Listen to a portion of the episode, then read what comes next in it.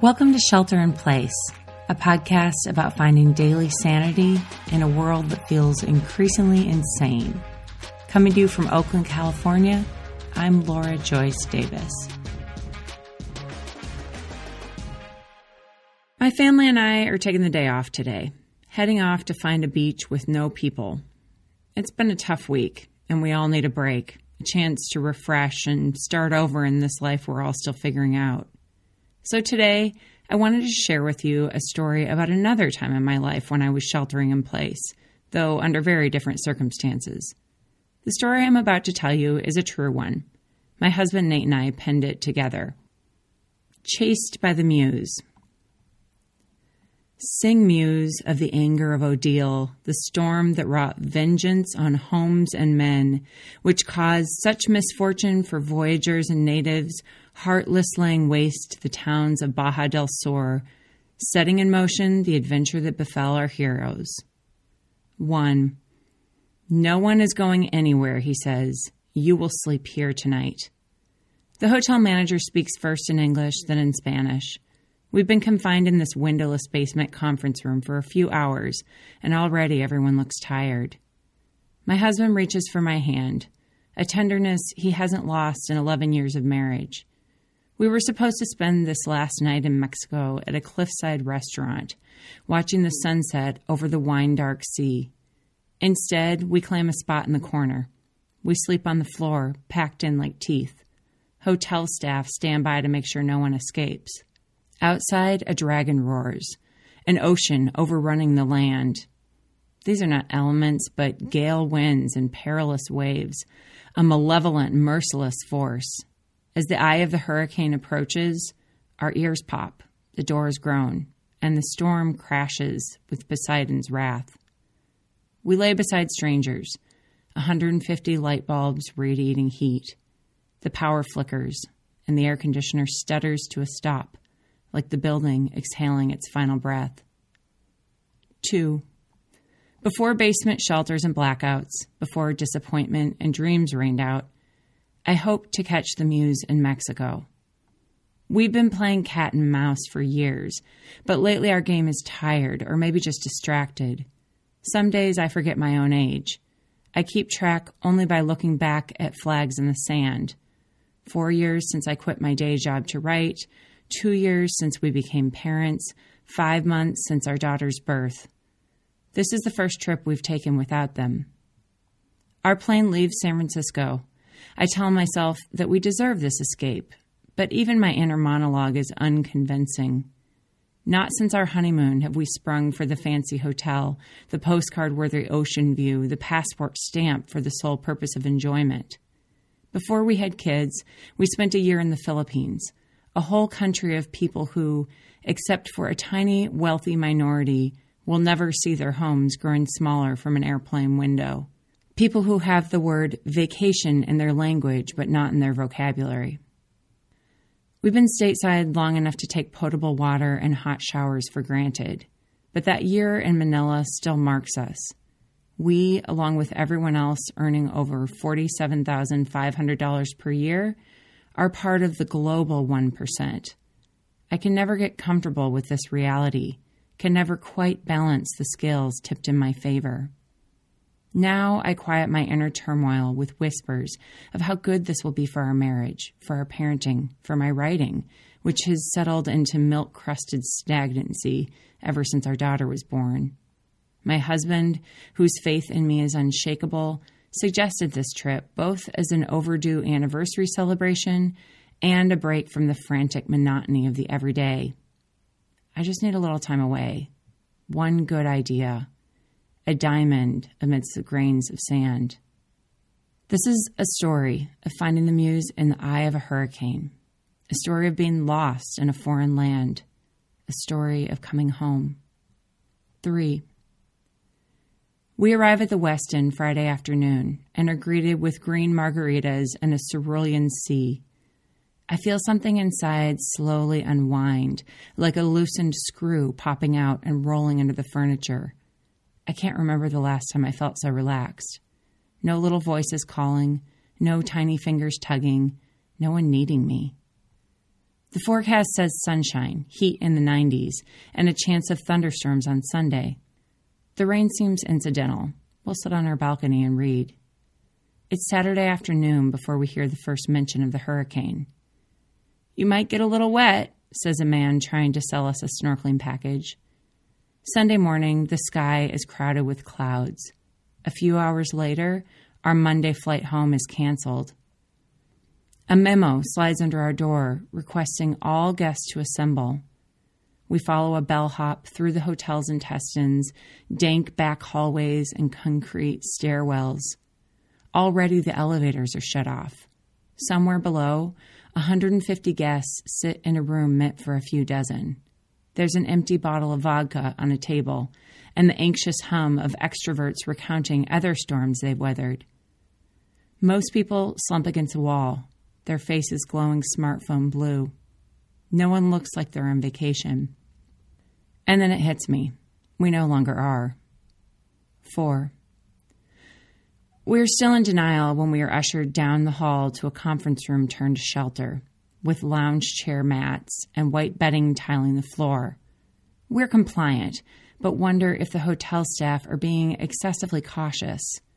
Unable to see the storm, we feel curiously uninvolved, like overhearing a neighbor's TV. The hurricane's rumble gradually rises above what the fan next to us can drown out. A wind symphony whooshes and booms beyond the reinforced basement door, and for the first time, I wonder if we are safe. At midnight, nearby guests break up a Captain Morgan and a deck of cards and the hotel manager shakes his head when I ask if he's going to turn off the lights. We don eye masks, but even with earplugs, it's like trying to sleep inside a drum. When I finally dream, I am fleeing the muse, a blue haired goddess whose watery fingers wet the back of my shirt. I wake up gasping in the dark and have no idea where I am. 5. The morning after, it's quiet. Did you sleep? I yawn. I can tell without turning that my husband is awake. It could be worse, he says. The honeymooning couple beside us never even got to see their room. Water drips from the ceiling in the service hallway, and workers squeegee puddles into an elevator shaft. The liquid air is hot and thick, worst in the dining room, an airless cluster of tables where sterno lamps heat meals that we consume by flashlight spaghetti, steamed broccoli, and yogurt miraculously appear three times a day from a flooded kitchen. Later, when we hear about other hotels serving only rice and beans, we will be grateful. But right now, it feels like a journey to the underworld. En route to the bathroom, we pass employees radiating the odors of sweat never dried. Most of them have been working all night. We see in their faces the worry over their families and homes, stories with the endings torn out. 6. After almost 24 hours inside, time is meaningless. Existence reduced to a Sisyphean cycle of sweaty pallets, bathroom trips, and flashlit meals. Strangers talk spontaneously, as if our reasons for coming here might return us to our vacation. A woman with a gray ash voice asks us what we're in for. Before we can answer, she says, At least in prison you can shower. Twice a day, the hotel manager dispenses bad news. We feel both resentment and sympathy for our warden. Every room is destroyed, he says. No one can leave. There are no flights going out of Cabo. Airplanes are belly up. The control tower is down. The hotel driveway is a landslide. Cars, windowless wrecks. We have lost that most basic of modern privileges, our freedom. We compare our situation to Manila, where we worked for a nonprofit that assisted prostituted women who lived under corrugated metal shacks and neighbors' scornful stares. There is freedom, and then there is freedom. Our captivity seems melodramatic by comparison, but it doesn't stop us from feeling trapped. We are prisoners with an indefinite sentence. 7. There are five categories for hurricanes. Most of the buildings here were built to withstand categories 1 and 2. At its peak, Odile was a four, the largest hurricane in history to hit the Baja Peninsula. No one was ready for something this big. On the second day, the staff unbarricaded the door to let us out into a 20 yard section of walkway. The sky hangs like a low gray carpet, but it's glorious, fresh air.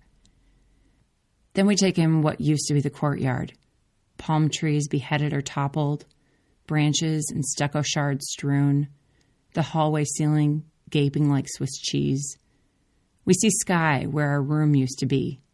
125 mile per hour winds shattered ocean facing balcony doors, tore out walls, and left sodden bedding hanging over railings like failed suicides. I wish they'd let us walk on the beach, I say, my arms sweating against my husband's. I never even got to feel the ocean. 8. 48 hours pass in Hades. Societal norms dissolve. A few men walk around shirtless, and one girl lies on her pallet in her swimsuit, a hurricane parody of sunbathing. You'll sleep here again tonight, the hotel manager says. A baby cries as if in understanding, and his mother turns her face into his soft little neck. Other guests release what lurks inside.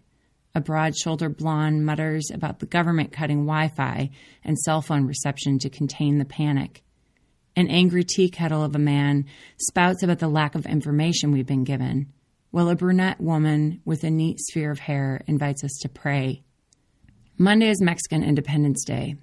In a brief moment of generosity or shrewd morale boosting, the staff serve free beer and sparkling wine from behind a plywood bar, and we toast Viva Mexico! The sound of popping corks is shorthand for civilization. We wait in line for three hours to take five minute showers in the spa. Right before my husband gets a turn, the assistant manager says that the spa is closed. But that's ridiculous, I seethe. He's the only one who didn't get to go. My husband has been wearing his sweat soaked clothes for two days, but he shakes his head at me, embarrassed.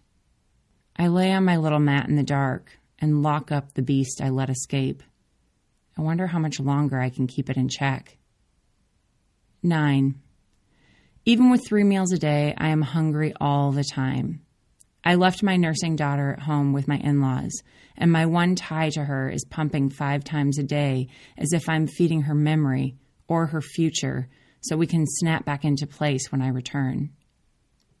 The first day I pump in the bathroom, where I can tell by the tone of comments which other women are mothers, which are not.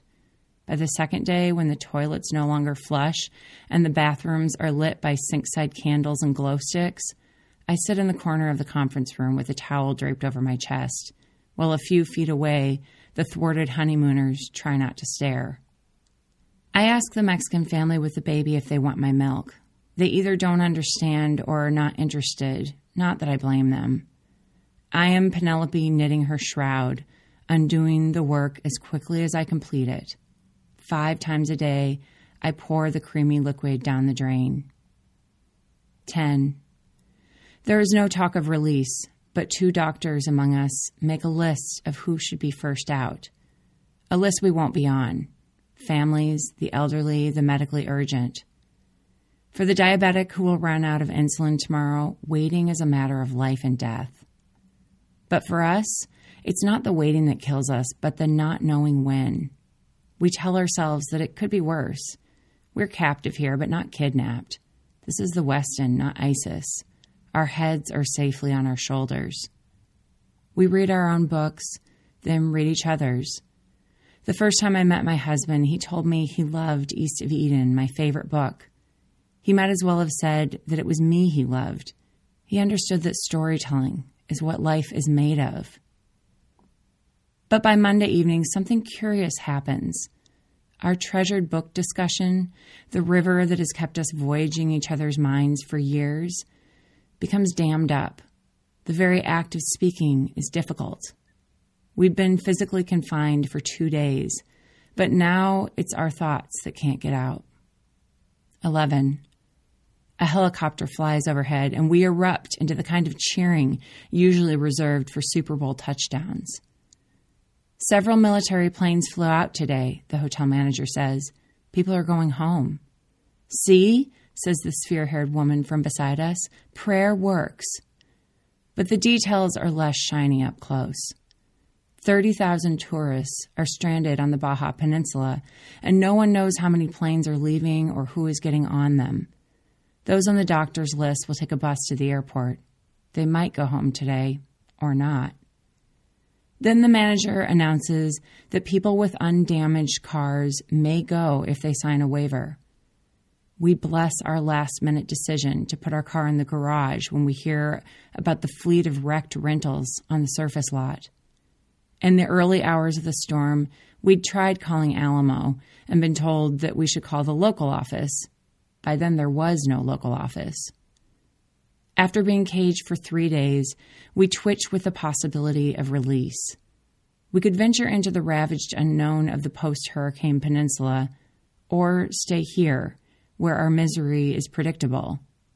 Supposedly, we have provisions for 10 days, but already water is being rationed, one small bottle with lunch. Are we crazy to go?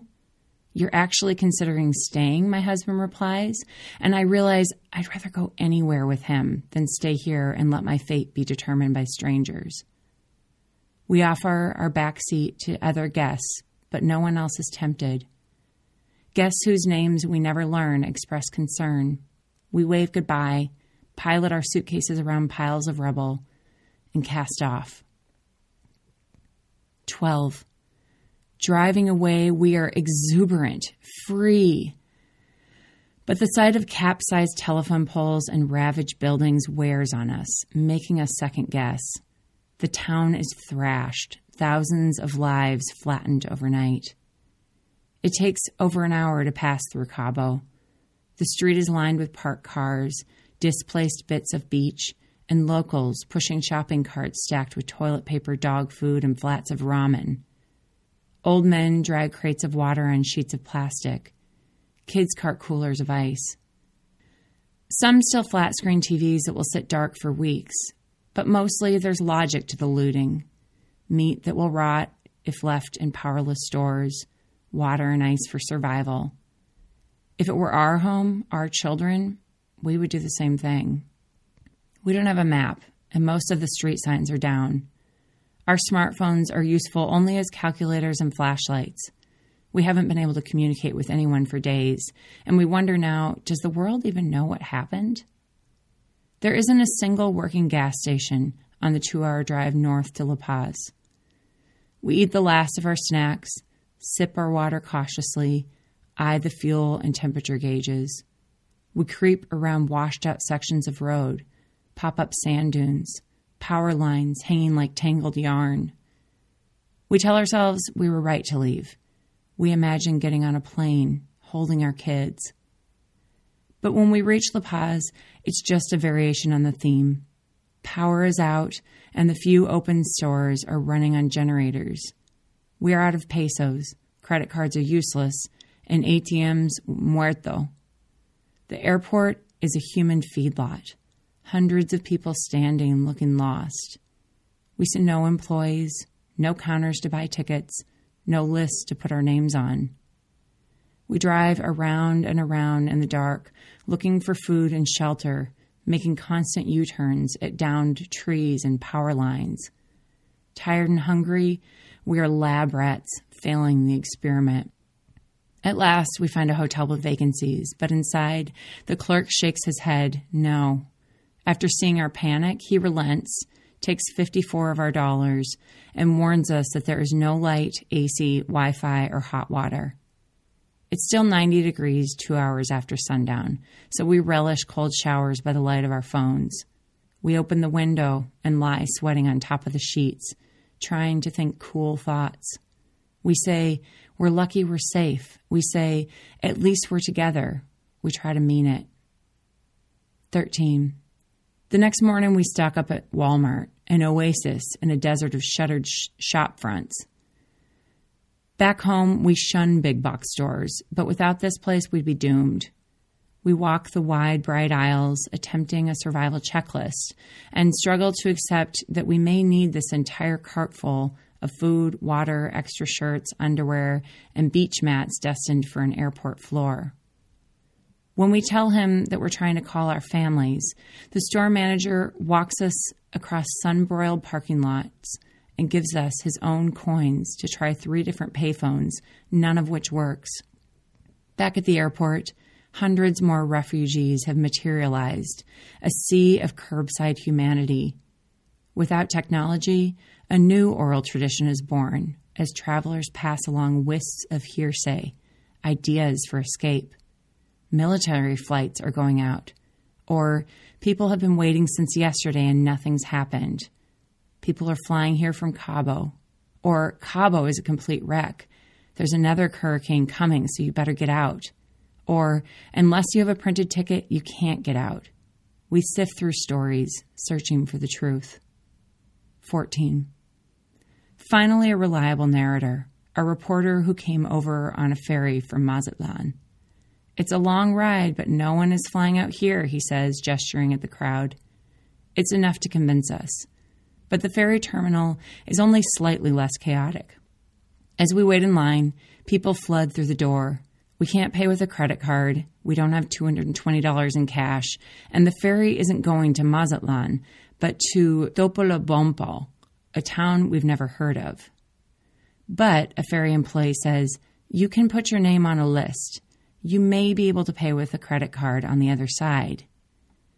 Conspicuously absent is the promise of actually getting a seat. But we get in another line anyway, where a woman writes down credit card numbers, rubber bands bundles of IDs, and drops them into an envelope we will allegedly see when we debark, if we get on. When we get to the front of the line, the woman asks us if we're taking our car. We worry about rental car drop fees. $800 we hear. We could return the car in La Paz, but bulk at giving up our last shred of autonomy. Or we could drive back to Cabo, where in theory our airline is obligated to get us home. Retracing our steps feels like giving up. We are not going back people. We don't plan to move back to where we grew up. If we travel, we go somewhere new. We rarely even watch the same movie twice. Only now do we wonder if this trait is our hubris. 15. We decide to keep the car. The possibility of being stranded on the other side is the cyclops we can't bear to face. Time, never one to march along in the tropics, feels stationary as we await our fate from the fairy gods and watch ticketed passengers board in droves. What day is it? Wednesday? Two days after our scheduled return. My husband hasn't been able to communicate with his coworkers since before the storm, but sorry I can't come into the office feels oddly irrelevant in light of sorry I'm not sure how to get out of this country. We're still waiting, hoping the woman who holds our credit card hasn't forgotten us, when an elegantly dressed Mexican woman tells us she's spoken to the ferry worker and she's going to make sure that we get on board. Her own home in Cabo was destroyed. All around us, tourists grumble that they'll never come back to Mexico. But the Mexicans we've met, the Westin staff who stayed up all night, the Walmart manager who gave us his own coins, and now this stranger taking us under her wing have been gracious and hospitable, even as their lives have been torn apart. 16. Ninety minutes later, the ferry worker waves us forward.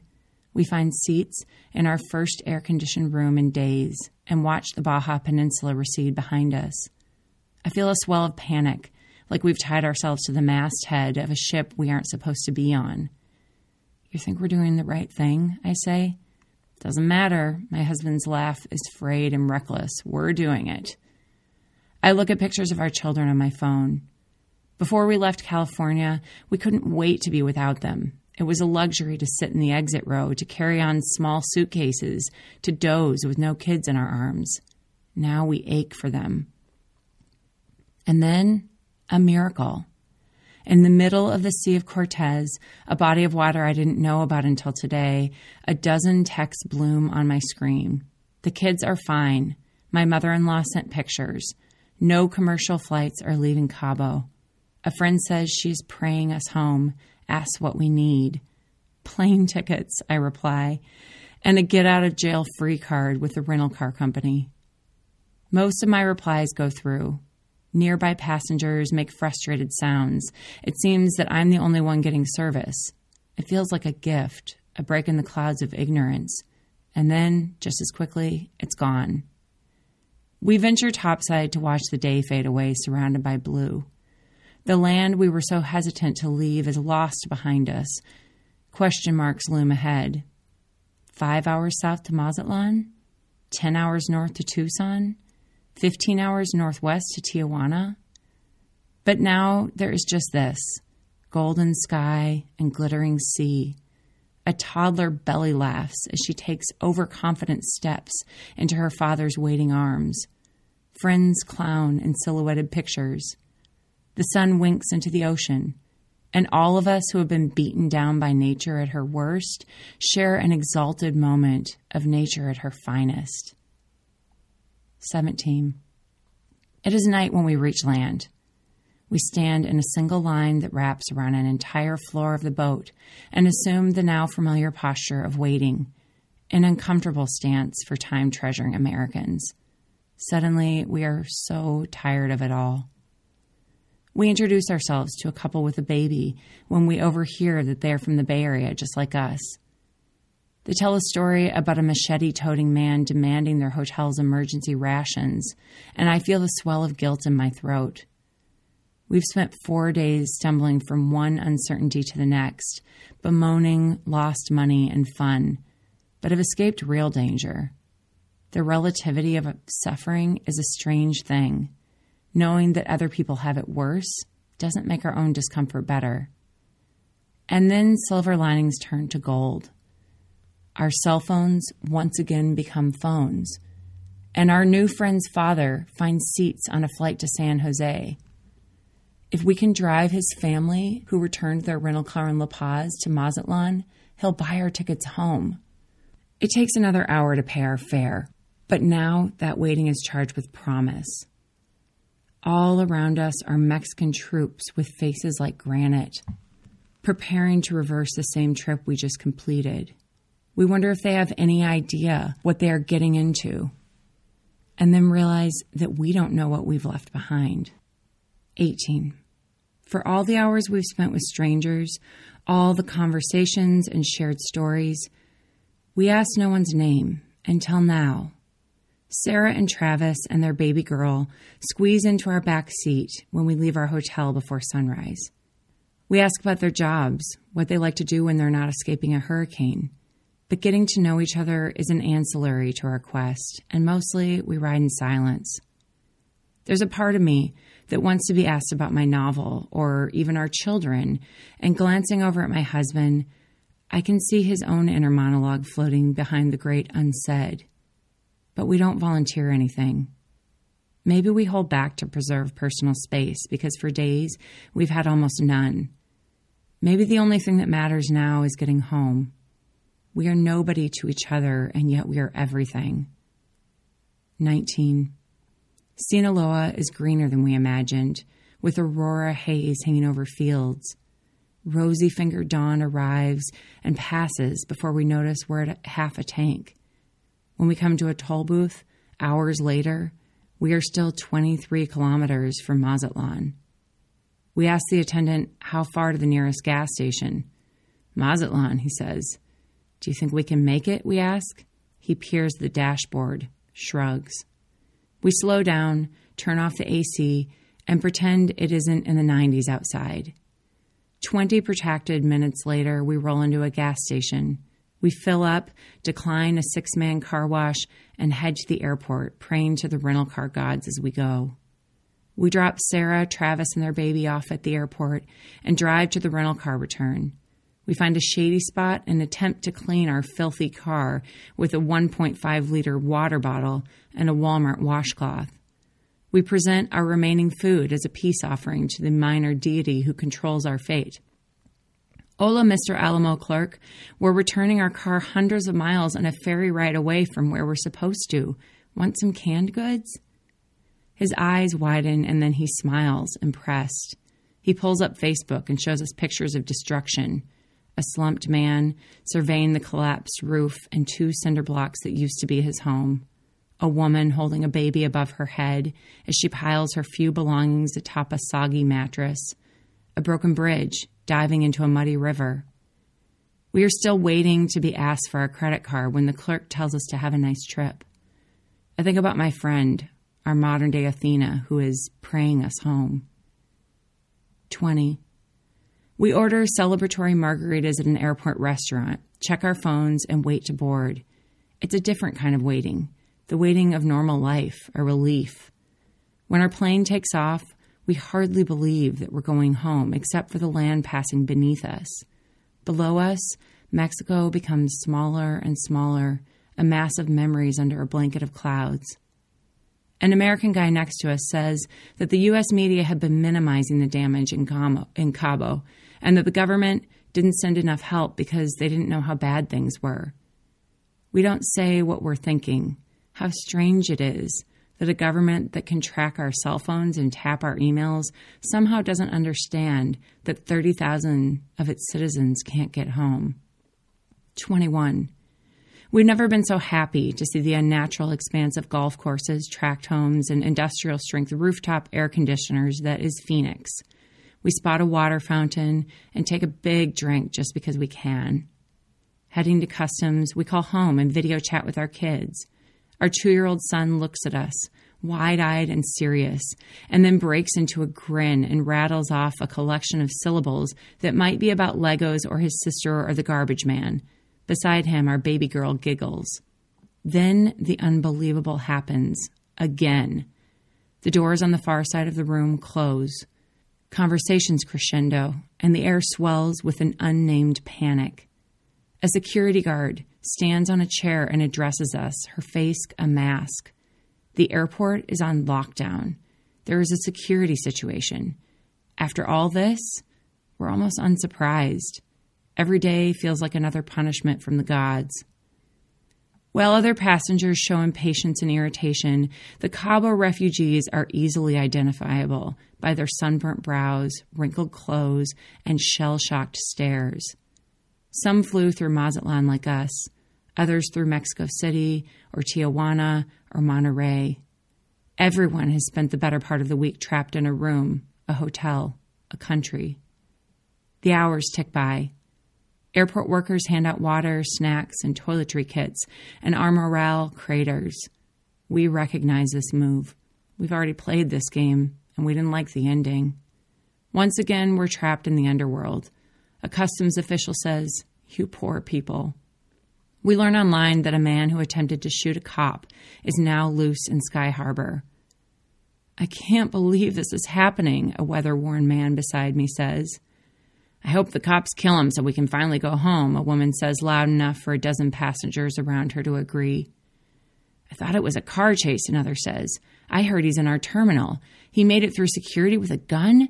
I heard they chased him through the parking lot. How hard can it be to catch one guy? And then the doors open.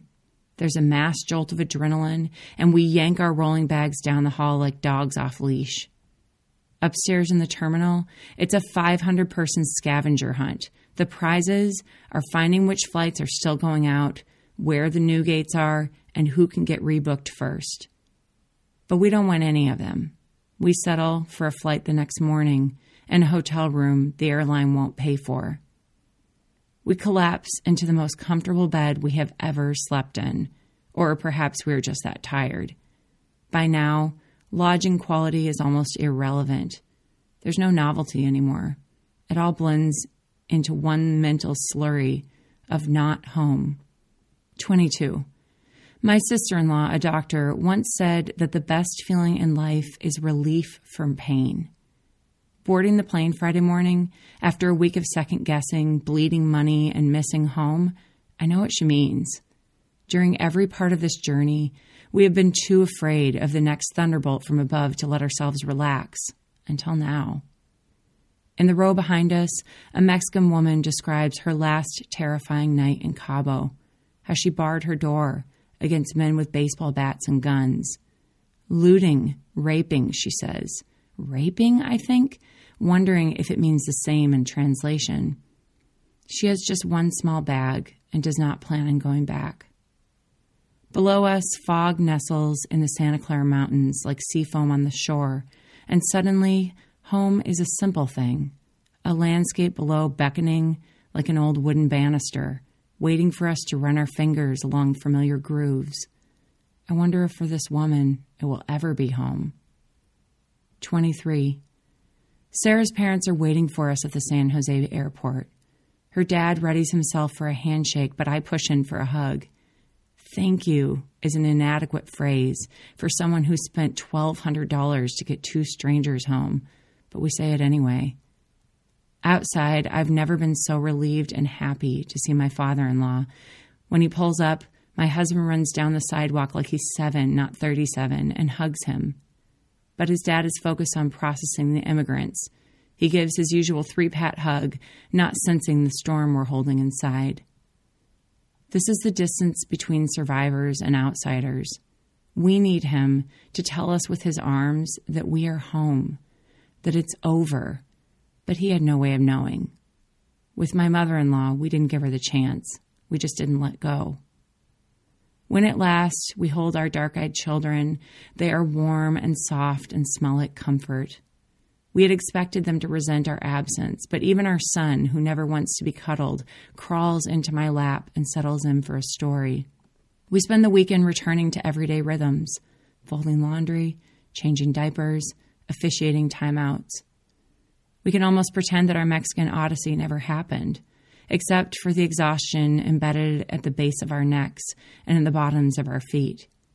We say we need a vacation from our vacation, but make no plans. It is enough to be home. 24.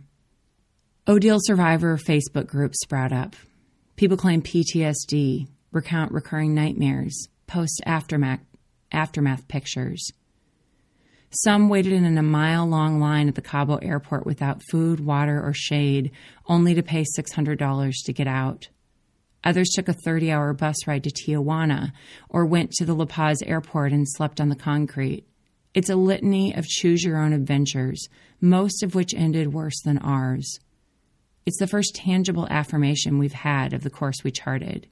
People compare hotel or airfare refunds like boxers comparing scars. American and Alaska Airlines are refunding return tickets. United is hanging up on passengers who ask. Some of the resorts give full refunds. Ours sends us a voucher for one free night at the Westin in Cabo a month after our return, Alamo charges our credit card $480 with no explanation. But there are other stories of Mexican military who brought water to the sun parched refugees, of La Paz locals who showed up with hot meals, of strangers now planning reunions. We wonder how many times we will tell our tale before we can lay it down, modern mariners groping for understanding through repetition. What do you think it means? My in laws ask us. What does it ever mean when nature turns against you? I want to reply. Within days, Cabo disappears from the news. I search for signs of life after the media cycle, but mostly find reports of damage to celebrity homes and resorts scheduled reopening dates. Odile cost Mexico $1.1 billion and 15 lives. The surviving Cabo residents are an afterthought. I think about our first day in Mexico when I stood on golden sand looking for more than blue in the horizon and asked myself why I bother telling stories. I wanted to catch the inspiration that had eluded me. Instead, I was hounded, chased in a race I didn't win. And then, as I tell my story once again, it hits me. The muse wasn't silent. She screamed in the winds of the hurricane, sang as we sailed across the Gulf, whispered under the airplane's white noise. Stories are not the stuff of fiction or fantasy, they are the stuff of life. They align disparate memories of shared moments, ask questions that don't have answers, pull meaning from the meaningless. Stories show us the monsters we can become, or the heroes we can aspire to be. They give us a mast to cling to in the storm, a path to travel in the dark, and a map to find our way home. If you've enjoyed today's episode of Shelter in Place, I would love it if you could rate it and review it wherever you listen, share it with a friend, and subscribe. Shelter in Place is sponsored by Brick and Mortar and Delta Wines. Even in these tough times, this family business has stepped up to be the first sponsor of Shelter in Place. When you order wine from brickandmortarwines.com or winesforchange.com, you can get 10% off your order by using the promo code SHELTER. If you order six or more bottles from Brick and Mortar, you'll also get free shipping and overnight shipping in California. The Shelter in Place music was composed by Chase Horseman at Reactor Productions, and the Shelter in Place artwork was created by Sarah Edgel. As always, you can find links to the things I mentioned in each episode in my show notes at laurajoycedavis.com. Until tomorrow, this is Shelter in Place. I'm Laura Joyce Davis.